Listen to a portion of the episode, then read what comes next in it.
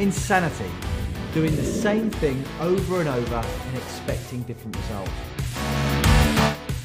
Sergeant Be Safe here, and I'm stuck in the office. I'm stuck. You want to know why?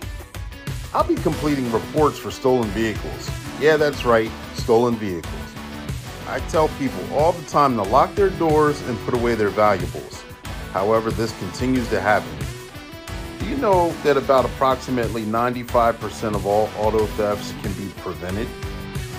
Here, let's go for a walk and I'll show you a few examples. Example number one you go to the store and you leave your car running. Little do you know that Chance Wilder's on the prowl. He uh. sees your car running with the door unlocked, gets in it, And they're off. At the start. Oh no! frustrating. Let's move on to example number two. You're at home and the car's parked for the day.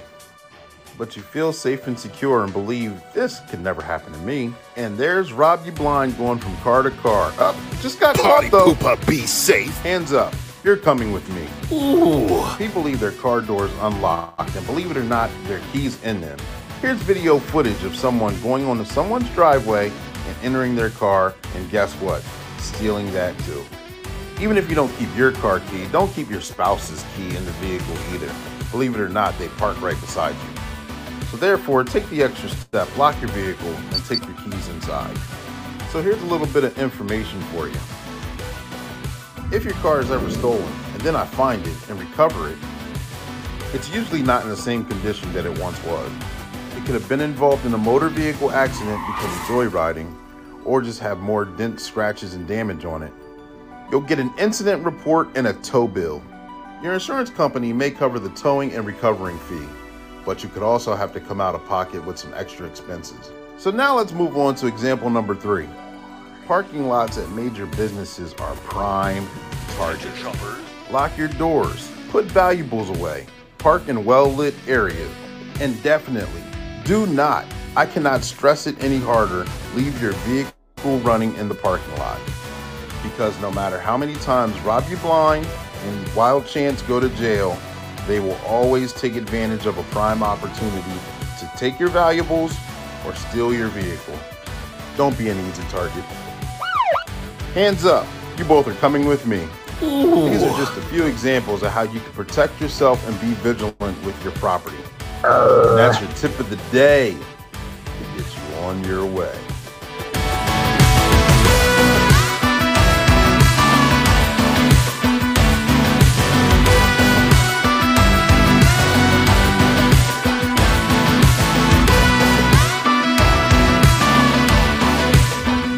Subscribe now.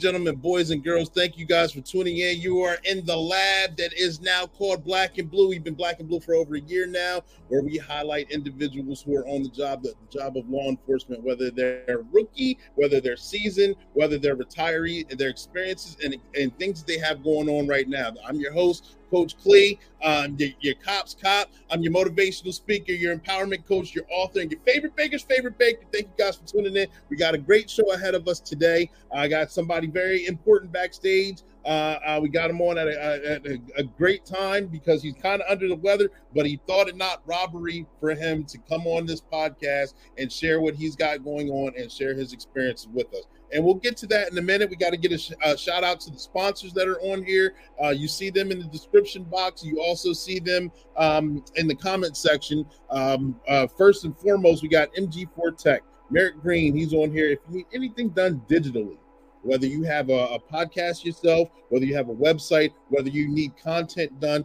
He's the guy to reach out to. The website's right there below. Check him out and check out uh, uh, some of his products that he's put out for other people. He does tremendous work. Also, a sponsor of the show, One Way Publishing. One Way Publishing, their motto is they can turn a mere thought and turn it into a book that's bought. Like you see behind me, there's a couple books that I wrote myself, and there's a couple books that other clients have come through the process with and got it done. They can take a mere thought and turn it into a book that's bought. That's tremendous. A lot of people want to get their information out there. A lot of people have great content, and that's one resource that you can use to get your content out there. Also, a sponsor, Sergeant Be Safe. You'll see a couple of these cartoon commercials still advocating for voice talents. If anyone wants a voice talent, uh, use the website. Oh, it's not scrolling below. It'll be scrolling there in a minute. Use the website below, uh, and it's also in the comment section. We will get that information out there. And this show is live.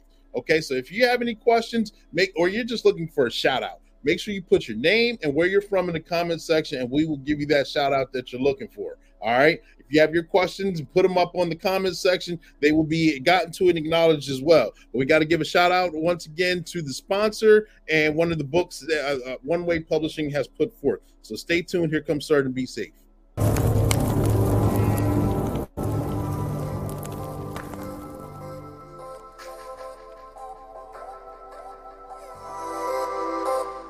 Hi, I'm Sergeant Be Safe. One Way Publishing is the sponsor for the podcast Black and Blue. And these books behind me are a few of the books that are on their website. Check out the latest one, The Lab Part 2. It just came out. It's a compilation of former guests that were on the show. But make sure you tune into the podcast. That way you can see cartoons of me giving out safety tips on how you can be safe.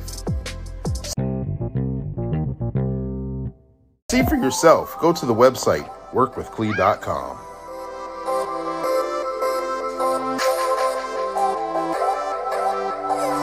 Subscribe now.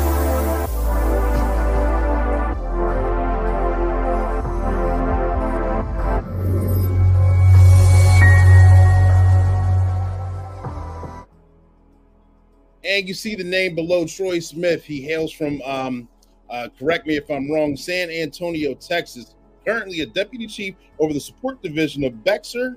Correct me if I'm wrong if I mispronounce that county. Constable Precinct Number Four. He's got over 33 uh, years of experience in law enforcement, and his website will be scrolling below. The Winners Circle Tactical uh, .com, and I'll have that scrolling to check out uh, many programs and many trainings that they have going on. But first and foremost, and last but not least, I will bring him to the stage. Sergeant Be Safe is going to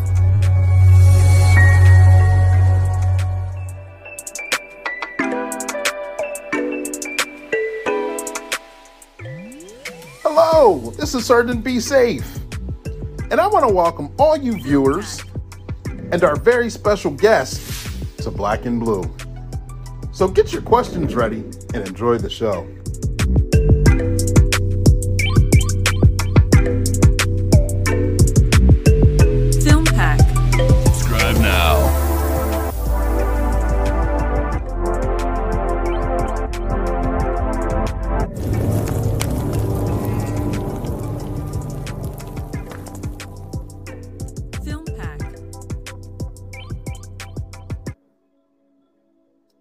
Without further ado, I'm going to bring him to the stage. Give me one moment, Troy. Let him pull him to the screen. Troy, are you there?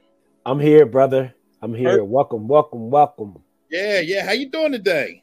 Man, I tell you what, I was I was sitting backstage and I was looking at all the stuff that that had gone on in your world, man, and I was impressed. You know, Oh, I saw that you follow your father's footsteps. Yep. Second generation cop. Yes, I am. here.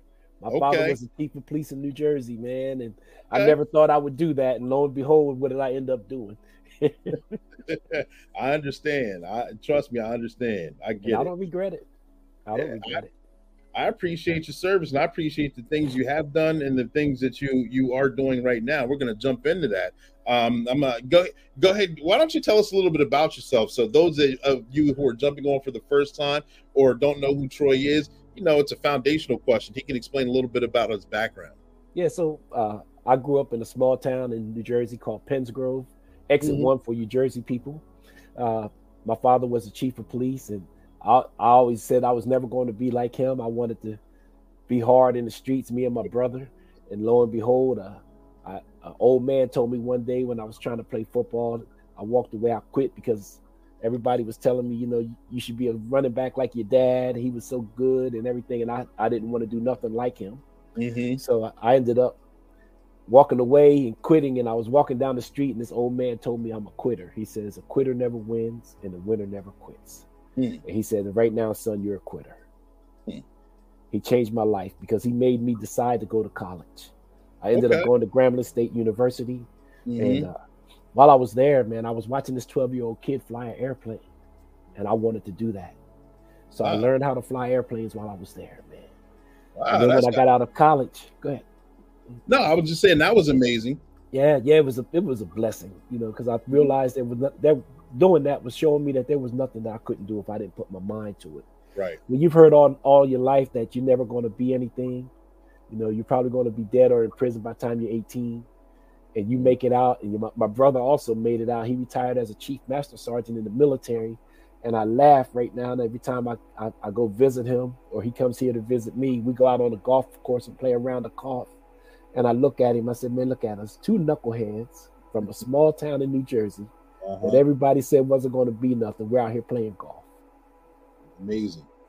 Amazing. So I was fortunate enough, you know, dur- during my career that that uh, uh, an opportunity presented itself here in San Antonio, Texas, to to apply for the police department, and they had 3,500 people applying for 100 positions that day yeah. from all over the country, Yeah. and I felt like one of those positions was going to be mine, and actually took the test and ended up passing, and before I know it, a year, almost a year, year later, I, I joined the police department. I was able to get on the PD and and Mhm. I was the class president, man. I was surprised. I'm competitive, very competitive.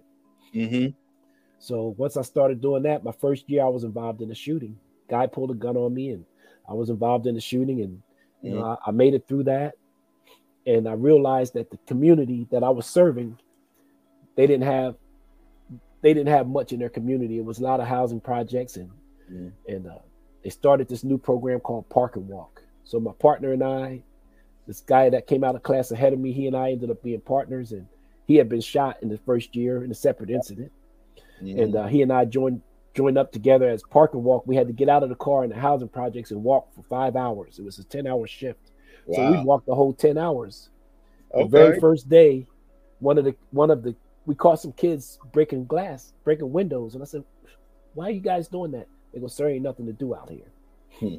So the next day, I brought a basketball to work, and we Mhm. started the kids playing a little basketball. They had a little basketball court. We started a little basketball game. I went to the little mom and pop stores and says, "Hey, uh, can y'all give me fifty dollars?" And I, I, they probably thought it was a shakedown at first. Probably So scared of the submission. yeah. So they gave me the fifty dollars, and I went and bought some shirts with the store's name on it, and Okay. gave them to the kids. And we started a little basketball program in the in the housing projects. And I told the kids, I said, "Hey, that's your store. Don't let nobody tag it." And so all that all that stopped. The, you know, the community started rallying behind it. And then I had heard about, I knew about the police athletic league, so I talked to the chief of police and says, "Hey, we'd like to do this." He said, "Troy, we don't have any money, Mhm. but uh, you and Ruben go ahead and do it." Okay. So we started it, and and the first person on our board was David Robinson's father. Oh wow. Okay. And so once he got on the board, I ended up getting the top 20 businesses on the board, and we never had to worry about money. All we had to do was run the programs. Okay. Did that for seven years, and then after that, I decided it was time to go into, you know, I wanted to change up and went to special ops and thought I was going to be a SWAT operator, but ended up becoming a hostage negotiator. I heard about that. I had Yeah. your former a former friend and coworker on the show a few months back doing the same thing. Yeah, Barbara. Yeah, yeah, Mhm. yeah, good good friend. Her and I used to do it together. She had more time than I did. I did seven years. I had what they called a seven year itch. Every seven years seemed like I wanted to do something different. Uh huh. So I did it for seven years. Was involved in over 300 call ups, and uh, uh, when I retired, I had done the talking on 278, and I had never lost a hostage situation. Oh, congratulations. And so, uh, I, like I said, I'm competitive, bro. Competitive. So as time went on, I ended up going undercover. Barbara and I worked undercover together. We did a lot of stuff together, and then uh, I finished my career assigned to the United States Marshal Service. Okay. I did that, and then I went in the private sector for a while. That I thought that was going to be, you know, the end all, tell all, be all. But you know, five years into it, I realized I'd rather be back in law enforcement, man, than the private sector. It's more cutthroat than it is in law Wow. so I ended up going back, you know, as a reserve deputy chief for the constable's office. It's called Bexar County. It's spelled Okay. crazy. and we have to actually have the first African American female constable in Bexar County. Okay. So Well, thank you stayed- for the correction on the enunciation of the county. yeah, yeah, no. So I got nobody gets it right, man. I didn't get it right when I first got here. so now that's a little bit about me and and uh, during that process, uh, something happened in, in Baltimore where with Freddie Gray when Freddie Gray was killed, and uh, I had a nephew that was telling me about it, how many times he got stopped, and I figured, man, I have to go do something. So I went up to Baltimore in 2016, and uh,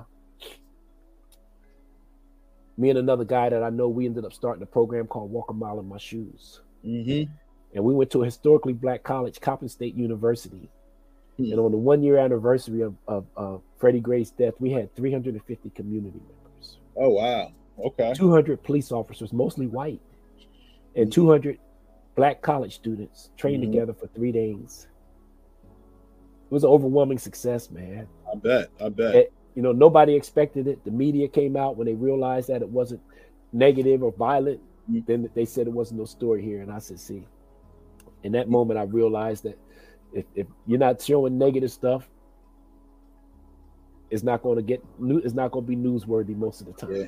Yeah. Yeah. It gets passed by. I understand. Yeah, but you know, I we did it, and and we were proud of that program, and and uh, we ended up bringing it back to San Antonio, and we're doing it here. We're actually working on trying to get it in uh, four cities right now. Okay.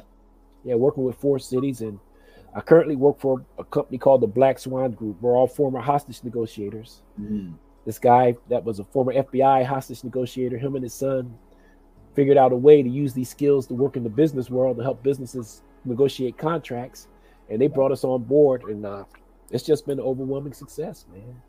And so now they're willing to get behind what I'm doing. They said they want to get back to the community, so they're helping me stand it up in four different cities so that we can make a difference between the lives of police officers and the lives of the community.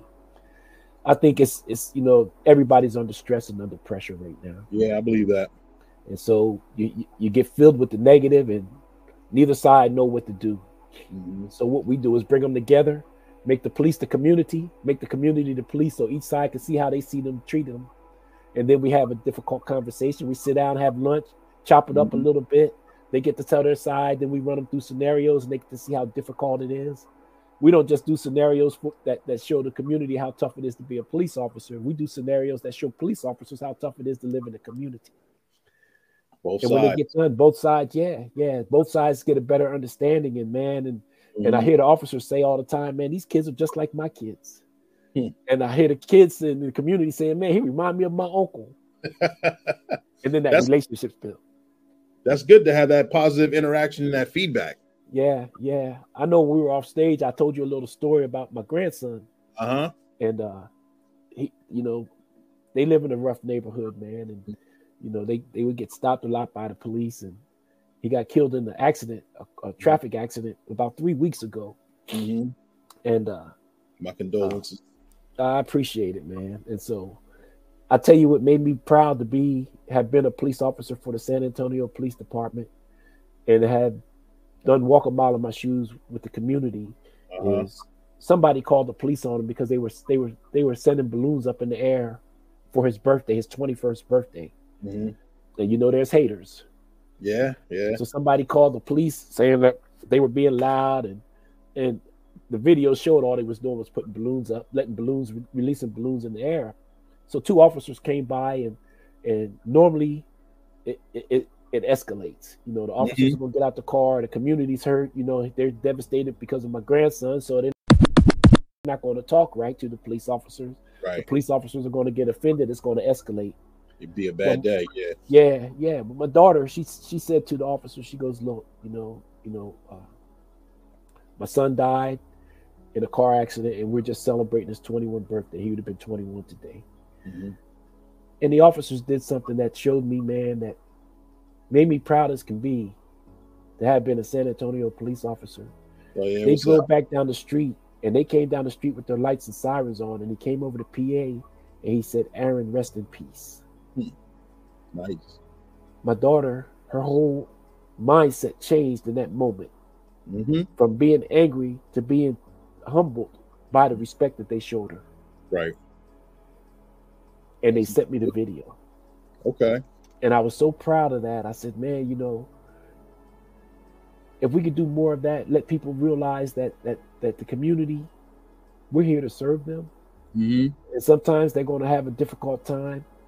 If you could just show an ounce of kindness, you'll be amazed at how you become their police officers.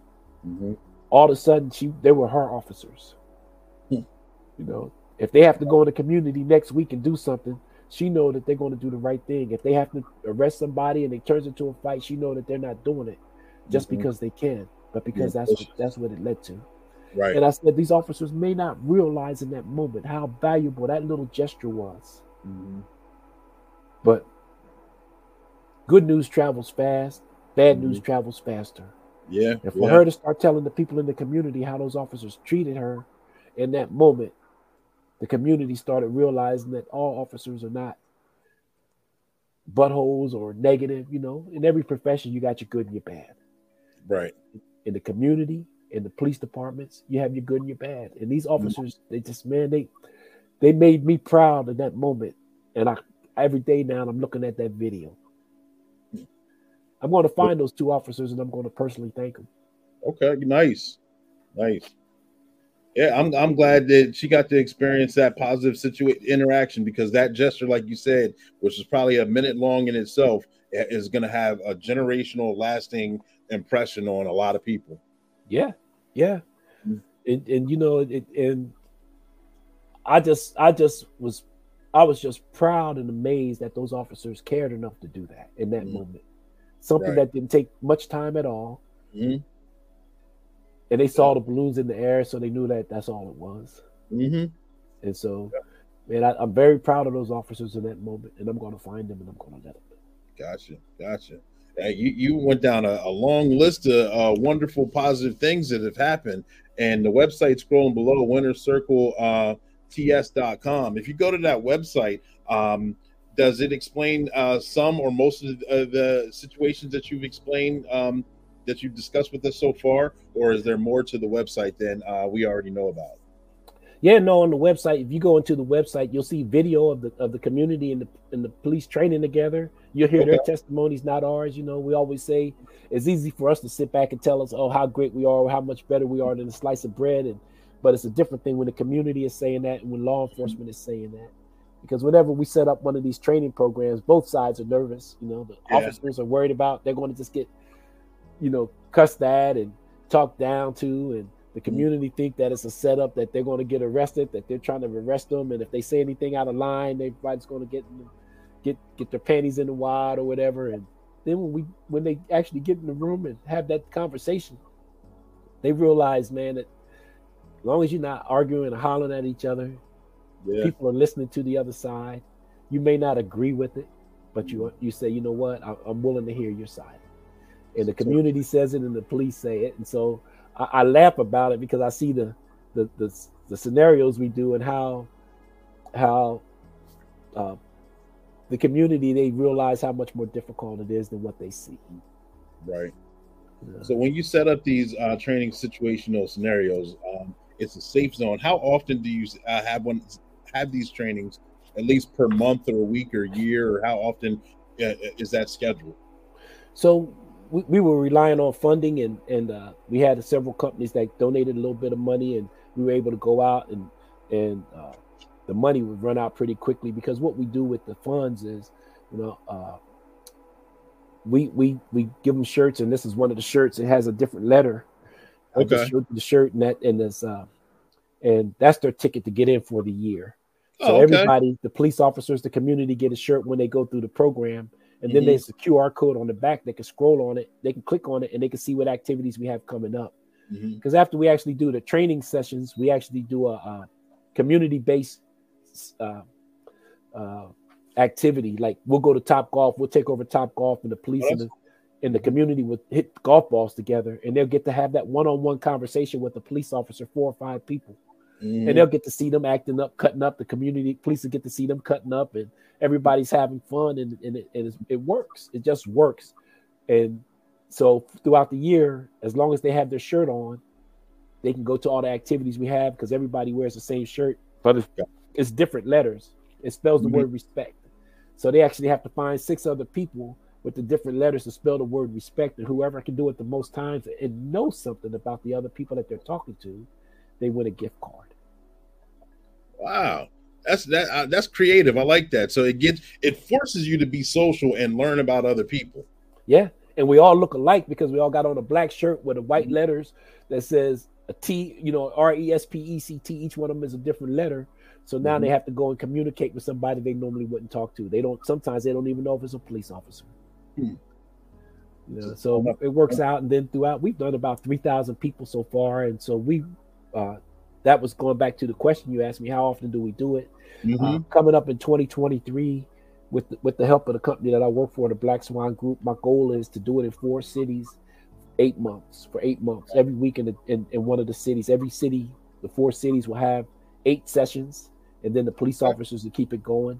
And then you know every quarter we'll have all the cities doing the same thing, like taking over a bowling alley Mhm. and let everybody bowl and have fun. And, and we we pay for everything. We pay for that. We pay for the food because a lot of these community members don't get to eat, you know, especially when they're out of school.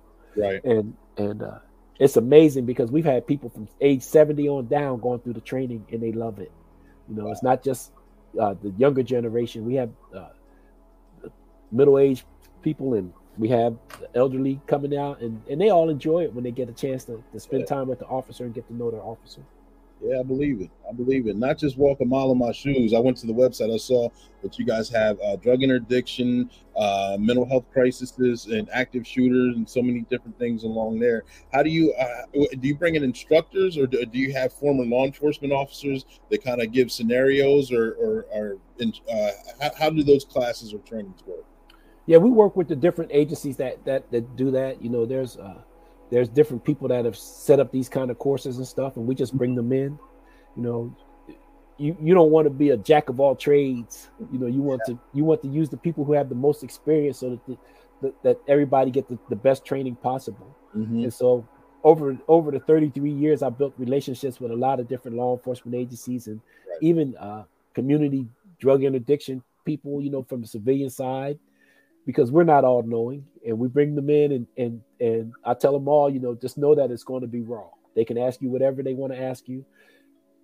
Be used to that. Get used to that. Yeah. And they do. And then they're surprised at some of the questions that come out. But if somebody's asking, they normally really want to know. Mm-hmm. That's what makes it work. Yeah, and, and if one person's asking it, at least five other people are thinking it anyway. Yep. Yep. So and that's and, that, yeah. and that's how we do things. We we're we're we have a structure, but it's loose. hmm I don't have no PowerPoint presentation that's that's so regimented that you got to sit there and listen to stuff that you don't want to listen to. We Uh-huh. talk about the topic of the day. For a while, we were talking about George Floyd. You know, we talk about what's going on in the world today.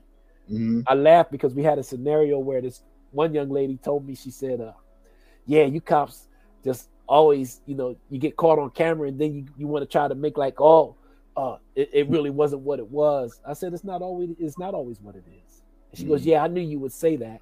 Now, if I could tell her that, and right away she's up, she's still, you know, believing Yeah. that this cop is saying that because he don't want to tell the truth. Right. So I have a smell machine.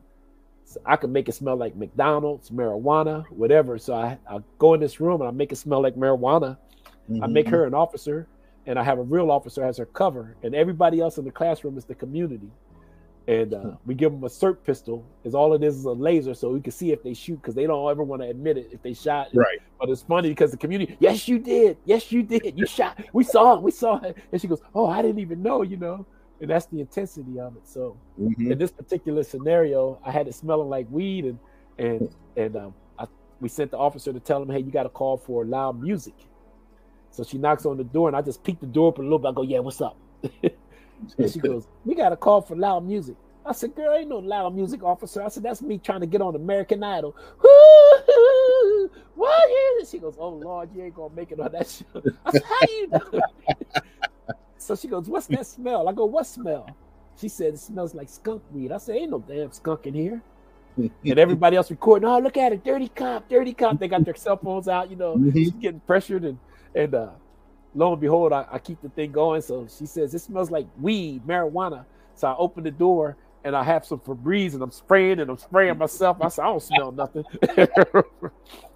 so I said, matter of fact, this ain't even my room. I'm out of here. And I started to walk away. And the Mhm. officer steps in front of me and says, Sir, you can't leave right now. We need to get some ID. And she turns to to to the community, to us, and she says, Can we do that? And the officer told her, he says, You better do that. Mm-hmm. Because he just told you this ain't his room. You got probable cause because it smells like marijuana. And what if you let him go and you don't get any information? And an hour later, the homeowner comes home and says, Somebody burglarized my house and took my jewelry and stuff. And you were there, you let him go and didn't get any information. Yeah. So she said, That's right. And she pushed me up against the wall. Give me some idea. and I said, Harassment, harassment. Look at her. And so, you know, when we called time out, I had everybody just show the video where she put her hands on me. Mm-hmm. You know? Yeah. And I said, See, I'm suing you. Look at you. You put your hands on me. And she goes, No, no, no, that's not what happened. I said, What do you mean? I said, The, the camera don't lie. She goes, Yeah, but they can't smell the marijuana. They didn't hear that he said that he didn't live in that place. And I just smiled. And then she goes, Now I understand. Yep. It just it, it it sunk in right there. Yeah, yeah. It became real because she realized that not everything you see is always the way it is, but there's times when it is. Mhm. I'm not trying to discount the fact that you know sometimes we do things that uh, are wrong in the in the blink of an eye. You can make a mistake. You know, own it, Yeah. own it, and move on. I think people respect you more when you own it versus Oh, trying yeah. to cover it up and lie about it. Yeah.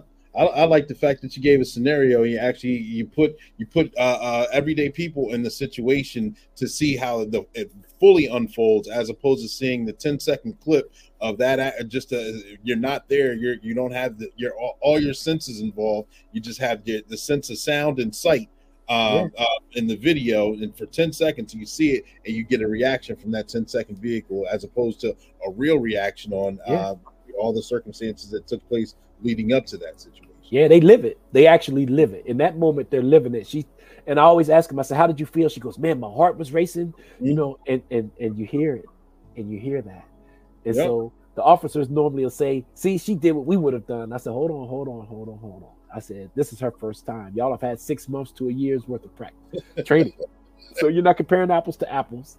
Right. So then I, I did a scenario for the community where I had two young men, two young black males on the ground. We're outside and they're wrestling and stuff, and the two women are sitting up on the on the porch and they're like, kick his ass, kick his ass, and and they get you know, and they and, and the officer drew his weapon. He goes, Show me your hands, show me your hands. And he's getting intense. And you Mhm. know, he was the primary and the civilian was the cover. And they're Mhm. recording. And I had to I called timeout because it was getting so heated. I said, listen, just put your weapon away. And and and and you know, he couldn't take his hand off his gun. Wow. So I let it go for two minutes, and then the two guys got up, and one kid said to the other one, "Man, next time I'm I get to beat a rock."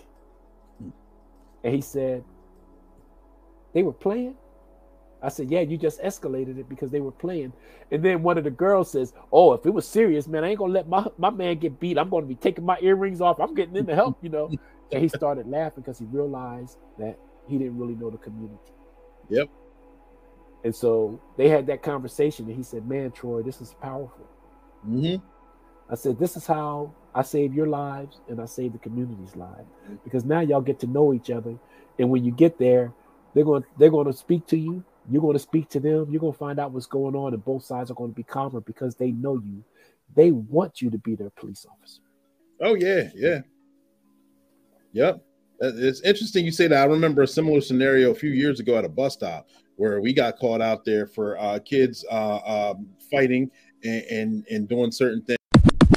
Things and, and and long story short, when we got there, it was just snowballs, and they were uh, with their cell phones trying to do a rap video. So Yeah. they they they were just doing the background scenes for the actual rap video itself. And they, as soon as the bus came, everything went away. They got on the bus and went to school. Yeah. Yep. Jump in the rap video. Did I know it was already over? But yeah, I'd have told him, man, y'all got to give me my 15 minutes of fame. I'm gonna hit you with a couple of, I'm gonna hit you with a couple of doo-ops. yeah, nah, nah. You, you, you would have been better than me. They they would have had me on a filter and they, they would have done something to me. I, I'd look crazy on there. So Me too. That's why I said that's a rap. You know, they would have said that's a rap. But they would have they would have respected you that you you know you you came in there and you you realized what was really going on and you didn't put them in, Mm-hmm. put them in a situation where it escalated. yep, yep. Yeah. And that's yeah. where we gotta be, man. I want. I'm, we're gonna pause for the calls. We got certain be safe, and then we're gonna come back. And there's another topic that we talked about um, when we were on the phone a few weeks ago that I want to talk about as well. But stand by, ladies and gentlemen. We'll be right back.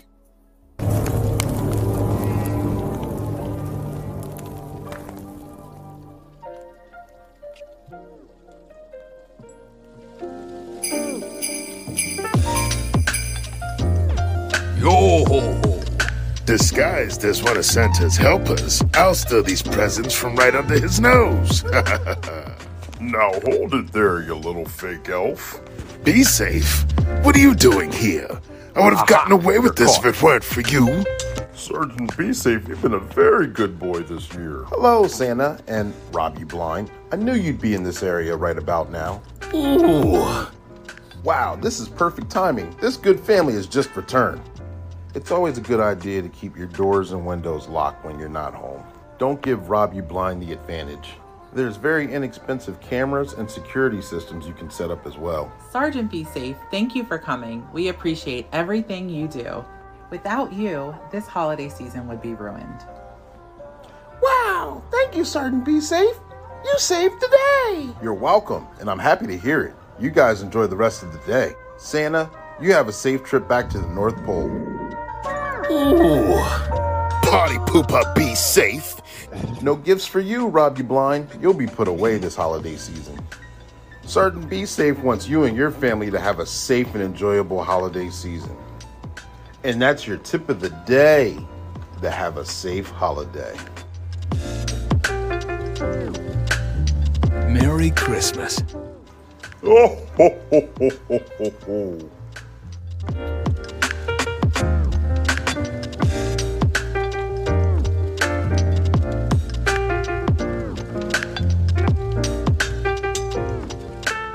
Subscribe now.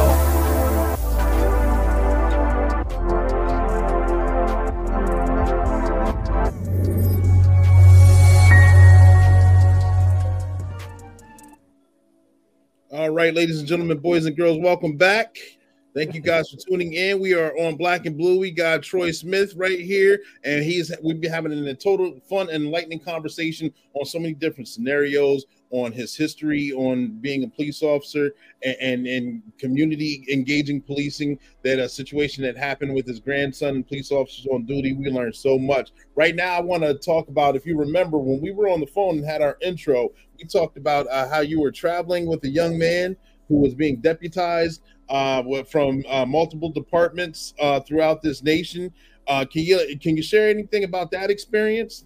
Yeah, his name is DJ Daniels, the Bar Okay, I met him when our our constable, uh, a, a good friend of mine who's a Christian man, that's a police officer from San Mhm. Antonio PD. He had come across this young man, and the young man wanted to be sworn in as a police officer. hmm So they found out that he had he had brain and spine cancer. okay. Sorry to hear that. So they yeah, and he's he's awesome, man. He's a powerful young man. He he uh he was he was in San Antonio, so they told him about it, told our constable about it, and it just so happened I was coming back from teaching in Dallas, Okay. and I land and uh and and he's getting sworn in, and the constable goes, uh, "Troy, I have somebody I want you to meet," and I'm like, "Look, everything that's going on in Uvalde right now, I'm I'm going to head out there and see if we can help them out if there's anything they need from us, and you know the families and." And she goes, yeah, yeah, yeah. She goes, oh, by the way, you know, one of our deputies, his his brother just passed away, so can you get on that? I said, yeah, yeah, yeah. She goes, but I really need you to meet this person. And I was like, man, I don't need to meet nobody. But I went over there, and there's this little boy in a police uniform. And she swears him in and gives him credentials. Mhm. So I said, where's his badge? She goes, I don't have a badge to give him. So I took the badge off that I had on my on my on my belt, and I gave it to him. I said, now you're a deputy chief. Wow. You know, I said, so uh, you know, you, got to you're gonna have to carry yourself like that when you're out in public. And he goes, okay, okay. He goes, I heard you have a program called Walk a Mile in My Shoes. Mhm. I said, I do. He says, I would like to do that sometime. Well, I have a son-in-law who makes uh, tennies. He's he was also with the with the with the precinct, the office, and he made him a pair of tennies with a, with his badge with a badge on it and everything. And Okay. he does stuff for some of these NFL players and stuff. So he Mhm. made a pair of shoes for this little boy. He was all excited. I bet. And then uh the kid says, I heard you can sing. I said, Man, who's telling you all this stuff? so this is before I knew his story. So he Mhm. says, On my day, he turned to his father. He says, On my day, I want him to sing. Mm. And I said, On your day. His dad said, You don't know his story? I go, No. He said, He's dying of cancer, brain and spine cancer. Mm. And I said, Oh, wow. So I knelt down and I, and I hugged him. He hugged me. He says, I love you. Mm. I said, I love you too, man. I said, I'm very proud of you. You know, you're a very strong young man. And then I found out he had been sworn in by over 600 law enforcement agencies. Wow. 600. To date, it's over 670. Wow. So what I'm hoping to do is to try to get him sworn in in all 50 states, and then calling uh, uh, the what is it, the Guinness Book of World Records, to see if that's a record. You know, I'd love for him to get sworn in in all 50 states. Well, I told you we do programs like Topgolf. We take the community Topgolf and the stuff, and so I had to go to Virginia to teach. So I called called his dad and says, "Hey, can he can he come to San Antonio and take my place in uh for Topgolf as one of one of the officers?" He says, "Troy, I wish he could, but he's going to be getting sworn in on that day." I said, "Okay." So I realized I had to go to New York a couple of weeks later, and he said, "I said." Does he just want to get sworn in, or does he really want to do police work? He said he, he really want to do police work. I said, okay, I'm gonna fly y'all up to New York if your calendar allows it. He goes, yeah. I said, I'm gonna take y'all to New York. And so he was thinking I was gonna drive. They were gonna drive, and they live in Houston. So I said, no, no, no, we're gonna fly up. Well, Wow. a good friend of mine that's a chaplain up there, the chaplain, uh, Reverend Lee, Terry Lee, he's in the Flatbush area in Brooklyn. And uh, we met at a police officer's funeral, and he's doing a great thing. So he says, hey, Troy, we're getting ready to have our 25th uh, anniversary Mm-hmm. you know, bridging the gap, you know. So uh, I said, well, I, I want to bring this young man. So lo and behold, he ended up making the, the young man the grand marshal. Oh, wow. And this kid had on his NYPD uniform. He's been sworn in by so many agencies, man. He had his NYPD uniform on, and you cannot believe how many people were running around, stopping everywhere just to get his picture. and he great. did something that reminded me, you know, that life is short and man, that you just got to live it to the fullest Mhm. we were walking and there was this little boy who had down syndrome and his two sisters and they were clinging to their mom Mhm. and the little boy was holding his hands like this. And this kid dj walks up to him man with his nypd uniform on and says son don't be afraid of us. If you need help we're going to be here for you. And he's patting the kid on the back right? Now he ain't no bigger than this kid man. And so the kid hugs him. And so the two little girls come out and the mom is like getting ready to cry because she can't believe these kids are, you know, seeing the police in a different light. Yeah. So he turns to the little girls. He goes, "Man, y'all are such precious little girls." And about that time, he has a blue, you know, you know, a blue training pistol in his holster. Uh-huh. So the kid touches his his his holster, his gun. He smacks his hand and goes, "Son, that's not a toy. This is a tool that we use." in our industry." I had to turn away. I was laughing so hard, and I said, "Man, this kid is a police officer." The real deal. Yeah, yeah, yeah. And everywhere he goes, man, he he, he leaves a lasting impression. I, I call him love, man, because everywhere he go, all he does is he, he he creates positive and love between the community and the police. Mm-hmm. And, and DJ shout out, Daniel. Yeah, uh, shout out to him. Shout out to Shayla. Uh, she's all said priceless moment, which is true because I mean to actually witness a, a moment like that for for a kid who who's terminal to speak to another kid uh, uh, during a, a parade or an incident uh, and to have a real serious moment is, is, a big deal, and that's something you can't make up. Yeah. So he has he has my badge number, and uh, I, nice. I I talked to the constable and I said, you know, no matter where I'm at in the world when that day comes, if I'm still Mm-hmm. alive, uh, uh, I'm going to fly back to San Antonio because they want to have it here in San Antonio, Mm, and they have a church here that holds about five thousand people. okay. Every agency that swore him in said that they would send their honor guard team here for his funeral. Okay. That that's going to be probably ten thousand officers. Wow. You know, I'm, I was just floored by the the pour, outpouring of of love in the community. Also, they're like, man, I, I have a guy that I that I work with, you know, in the in, in the private sector that for the company that I work for, the Black Swan Group. Mhm. And man, this guy is such, you know, he heard the story. And matter of fact, he he, he texted me yesterday. He goes, "Hey Troy, does he need anything for Christmas?" Wow. You know, and he made a donation of ten thousand dollars to keep the program, you know, to be able to help get, get him around the country to do these do these deals. Wow. So I, I'm I know that his dad started a foundation, Mhm. and I, I don't know what the name of it is. However, I'm I'm trying to make sure that that we can raise enough to get him to all 50 states. He's been sworn in by five or six states only, and that many agencies have sworn him in. So I, I was coming up with a strategy. I said, you know, maybe we can we get the funding or get you know some of these you know hotels and air airlines to, to help Mhm. out. But everybody and their grandmother says, you know, somebody that got cancer or dying or something, everybody's asking for something. So I try not to do that. I try to do it on my own, you know, give my give my give what I have and I just want to see this young man go around to all 50 states and and and once people meet him, they'll see how much of a difference maker he is. I got you. I, I hope someone on here who's listening or someone who's going to watch the replay hears that and, and they can help out too as well. And we can make that thing happen. To get, uh, it's still got 45 states to go, correct? Yes, yes, yes. And and I got Barbara here. Yep, she's on. There you go. Yeah, yeah, that's my girl, man. Her and I have a lot of stories to tell. No, that woman is one of the smartest women I know. The other Yeah. one is my wife. You know, my wife is a retired police officer also, and man, she Okay. supports everything I do. We do everything together. When Mhm. people meet us, they always say we seem like newlyweds. I laugh because I tell everybody, I said, you know, I'm I'm probably a four, but I grade myself on a curve, so I gave myself a five. I said, I know my wife's a ten, so Uh-huh. I ain't going nowhere. I got. So, That's good. That's good. And shout out to Barbara Thomas, former guest on the show. She's the one who actually got me in connection with you. So without her, you and I probably wouldn't be sitting here right now. Well, I'm going to start following you, man, and, and, and I'm going to put it out to every officer that when we do the trainings, I'm going to put it out for them to, to, start getting behind this program. I think what you're doing is phenomenal. You know, Thank you, you're making a huge difference, and and don't ever stop, man. I tell you Thank what, every every little bit that we can do to to change people's perceptions Mm-hmm. And even change the mind of the officer sometimes, Mm-hmm. I'll take it. Yeah, I, I appreciate the accolades. I appreciate the shout out, uh, and right back at you. Uh, just by having the website and, and the training program. Just uh, my, one of my questions I was going to ask was the uh, in 21st century policing, modern policing. How do you feel that um, we can engage the pub, the, the police department, police law enforcement agencies can engage the public, and the public can engage us.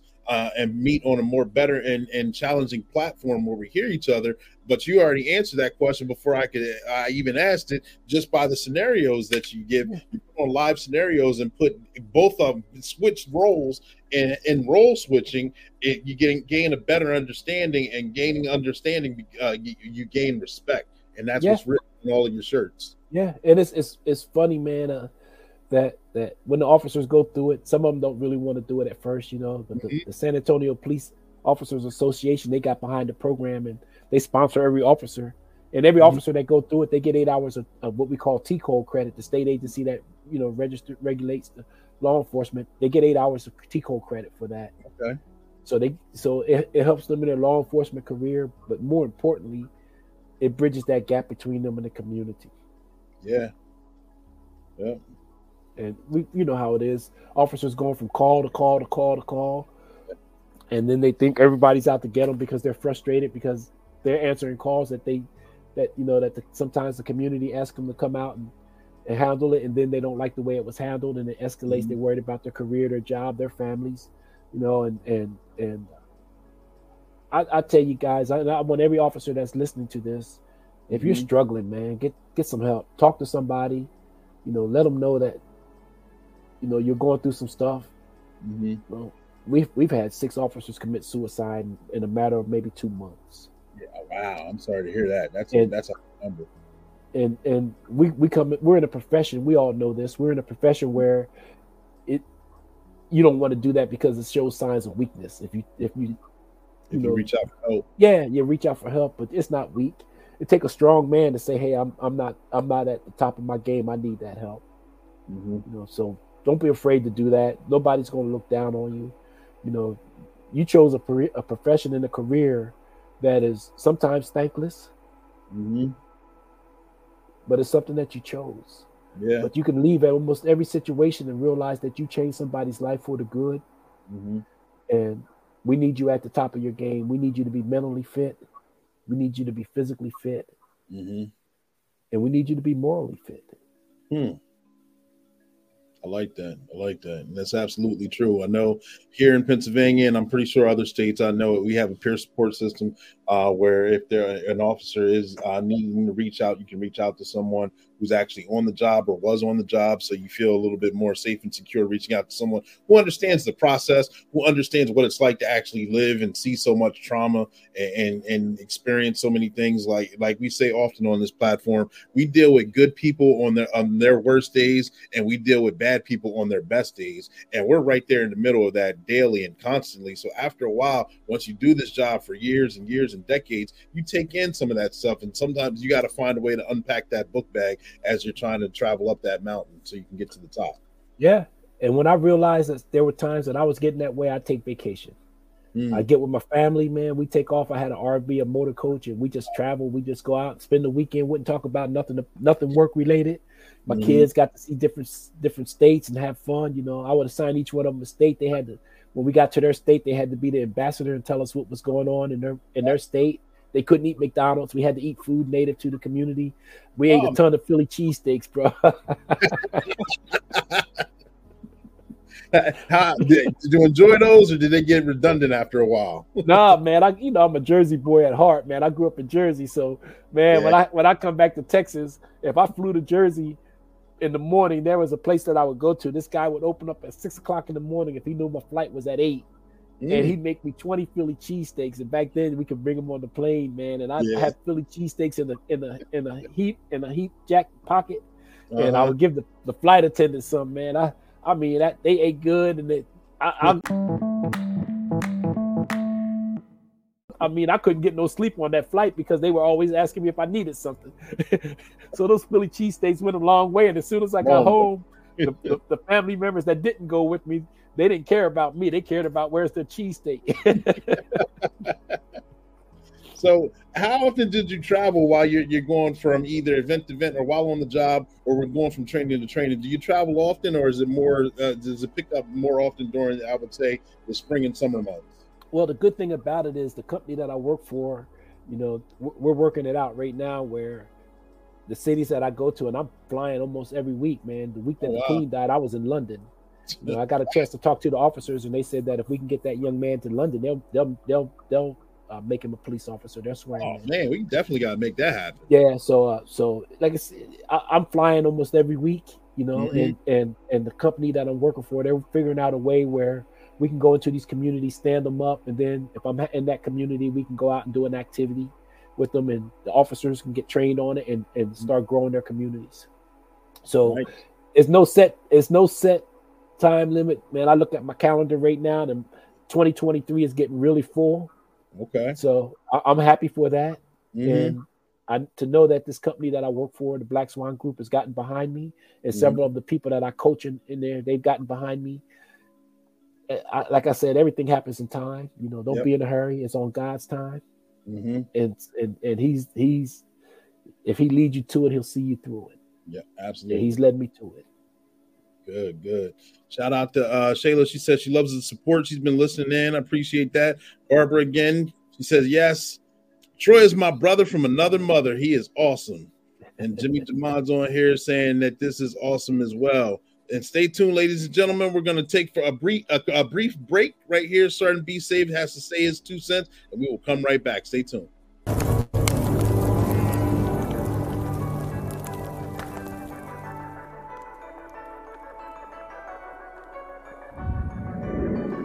Well, you know it. The holiday season has begun. Here's a few tips that you should be aware of to stay safe. Online shopping and oop, watch out for those fake websites that want to get your information and credit card numbers. There are scammers like Chance Wilder trying to hack into your computer. Online shopping goes up more than 50% this time of year. So keep a vigilant eye on your bank account, your computer, and any social media platform. Ah, Black Friday shopping is now here. Chance Wilder, I see you. Get out of here. Uh. If you're going out to stand in those long lines, make sure you lock Hey, your car. that's Sergeant B. Dress warm because it could be cold. Show the holiday spirit and be courteous to other people in line. Remember, first come, first serve. Still keep a watchful eye for problems in line. And once you finally make it inside to the store or mall, well, there's Rob You Blind. I guarantee he doesn't have the Christmas spirit. Rob You Blind is on the prowl, so be mindful of your purses, your bags, your cell phones, or any other personal items that you may sit down. And if you happen to see a crime, report it. Sergeant Be Safe, that's your tip of the day to have a safe holiday. Party pooper, be safe. I can't believe people are so gullible. 10 4, over and out.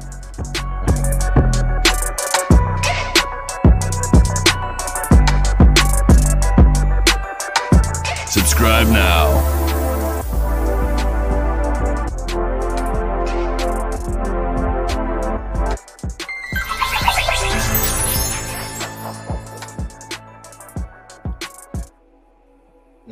Back, ladies and gentlemen. You are in the lab with Black and Blue. We got our special guest, Troy Smith, right now. We're having a tremendous and wonderful conversation. I kind of want to change gears on the next question I'm going to ask. I've been asking this question a lot lately. Um, basically, after the the the I guess you would say the new world uh, after this COVID thing has happened, where uh, a lot of agencies, including law enforcement and various agencies, go are going through this problem with a hiring problem and a retention problem and a quiet quitting and so many different things. How do you think we as a nation and law enforcement community should take on this challenge on finding qualified applicants, uh, uh, um, recruiting them, retaining the seasoned officers that we have? How, how that is a huge challenge. What would you suggest that we take on this challenge and be successful? That's a who that's that's the fifty thousand dollar question right there. No, I know. If I had that answer, I'm sure I, I wouldn't be sitting here after this. I'd be having everybody donate to your to your channel, man. Uh, it's it's difficult. We we all, you know, people have been hit with something that they didn't expect. Right. You know, they didn't realize the magnitude of it. Mm-hmm. And then the country has become so divided, man. Everybody's complaining about this, complaining about this. We used to be a nation where we we worked together. We could be mad at each other, but Mhm. it was just like me and you. If we were brothers, you and I could be mad at each other, Clee. But if somebody outside of the family said something, we're gonna rally around and protect us. You know, we don't. Uh-huh. I don't see that any longer. Mm. I see it's a it's a us versus them or a me mentality, and I feel like uh, the, the veteran officers have, have have been beat down so much now. They're worried about their careers, their jobs. Mhm. You know that that that they don't want to be here any longer. Mm. And one thing I found, and I, I was telling another officer this a couple of days ago, I said, you know, we look at these young officers today and we said, man, they don't have a clue. Oh yeah. But that's the same thing the people that came before us told us about us. so they fit in with the generation that's here now. And so we just have to trust that they're going to do things that that mesh with that generation. It's a Mhm. pendulum, pendulum. You know, the, the law enforcement swings from one side to the other, Yep. and it's doing the same thing again. We have to adapt, we have to adjust. And if we can do that, uh, we'll be all right. Yeah, I agree. Like I say, th- this occupation and how we are viewed is very cyclic. Uh, uh, I remember uh, um, officers came on here and spoke about the Rodney King incident, which was similar to a lot of incidents that are going on now, where we were at the very bottom of the, the pit of, of despair, you might as well say, where we were just hated.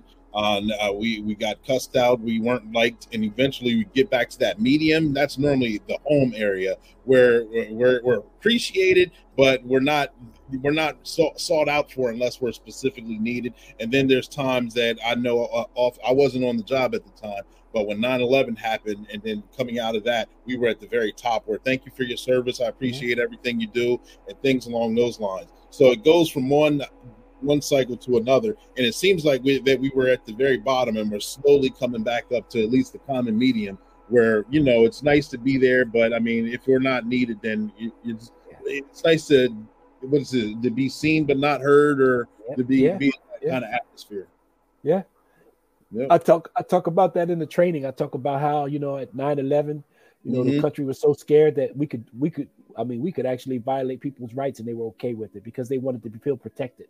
Mhm. Then 2007, 2008 came around and we were conditioned that we could be a little more forceful and people were respectful and would, would tolerate it. Mhm. And then when when when the, the the stock market and you know the financial industry started crashing, people forgot about that. They were like, "Look, man, I'm I don't have no pension, I don't have this, Yeah. my money's gone." Excuse me. And so that affected them, and they didn't care about it. But we couldn't change. Right. We still had that. We still had that 9/11 mentality. hmm And so, like we said, it takes time. It's a pendulum. It'll Yep. get back to where we're respected, but we have to earn it. Yep. Absolutely. We have to earn it. And the, the mental the mental health side of it is going to be big, important part. Oh Because yeah. COVID COVID shook up a lot of people. hmm hmm Absolutely. I know. Uh, I don't. I know, ladies and gentlemen, boys and girls, those of you who are on and watching the replay, uh, Troy's on here. He's not feeling too well. Uh, uh, shout out to him for making making it not robbery to um, the the reschedule or anything. He's on here now. He's giving of himself. So therefore, I said we'd stick to about an hour. We're so pretty much going over that. But however, I want to give him the opportunity where if there was something that I missed or through the course of conversation, if I, there's something that he remembered that he wanted to get out there, Troy, if there's anything else that you would like to say, the floor is yours. Well, first of all, I'd like to say, Clee, don't stop doing what you're doing. Thank Uh, I, I love the program. I love what you stand for, brother. Thank Uh, secondly, community, know that the police, the majority of the police officers, 99% of us are going to try to do the right thing every chance we get. Com- police know that the community wants you there. They don't want bad people in their community. They just want to feel like they've been heard and respected. Mhm. Once you can do all of those things, we'll get back to where we really want to be and we'll become one nation under God again. Mhm. Absolutely good. I like that. And that, like Barbara said here, I put it back up on the screen uh, from our other topic. You are appreciated until the problem is solved, and then you become invisible. Absolutely. And I'm okay with that. Yeah, I'm I'm okay with that as well. Mhm. Yep. Hey Troy, I appreciate you. I I I I, definitely hope DJ DJ his name's DJ. Yes, DeVar J. Daniels. Gotcha. DJ. I hope he can make every 50 state and get deputized. I, I hope he lives a very long and prosperous life. Uh, and, and I think good. I, I want good things to happen. I especially want you to flourish. I enjoyed talking to you. I want to watch you, you and your agencies rise as well. If there's anything that we here at Black and Blue can do, feel free to don't don't hesitate to reach out and let us know. We'll, we'll do the best we can to make that thing happen. Well, when we go to one of these cities that we're going to do, we're going to stand up. I'm going to invite you out to come and be a part of it. Okay. Well, maybe Absolutely. we could, you know, do a do a live stream on a Thursday or something, and let let the community be a part of making a Mhm. difference. Yeah, Thanks, we'll Clee. make that happen. Yeah. Thank you guys, ladies and gentlemen, boys and girls. th- thank you for tuning in. We go live weekly at 7 p.m. Eastern Standard Time. Make sure you guys tune in. We have a special guest coming to the lab next week, right after Christmas. Uh, I don't want to give it away who's going to be, but tune in. It's going to be a lot of fun. Stay safe. We love you. 10 4, over and out.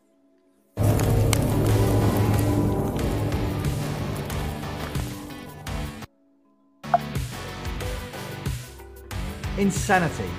Doing the same thing over and over and expecting different results.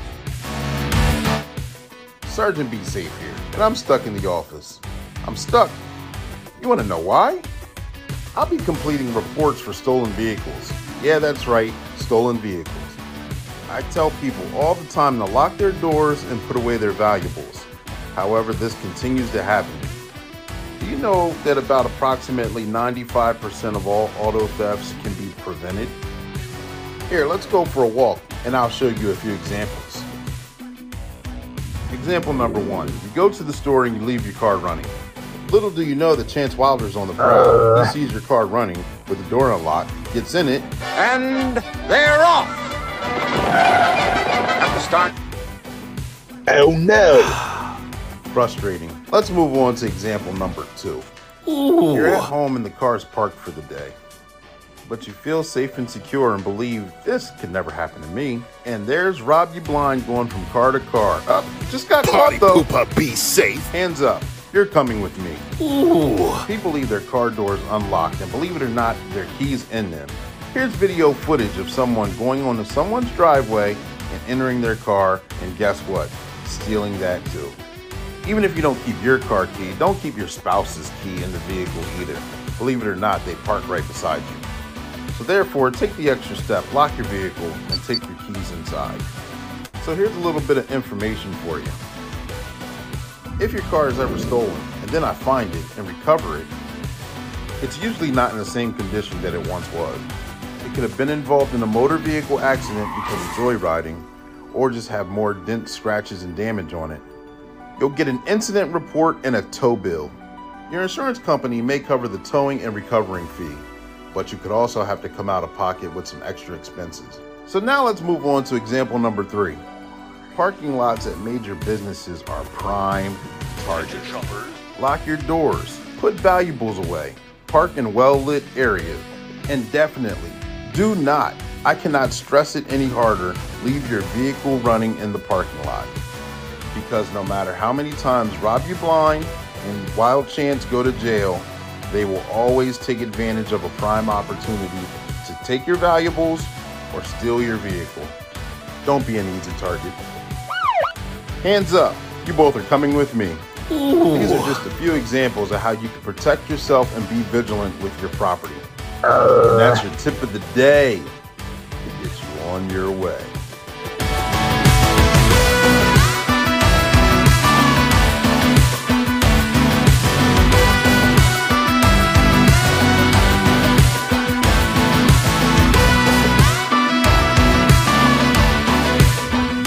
Subscribe now.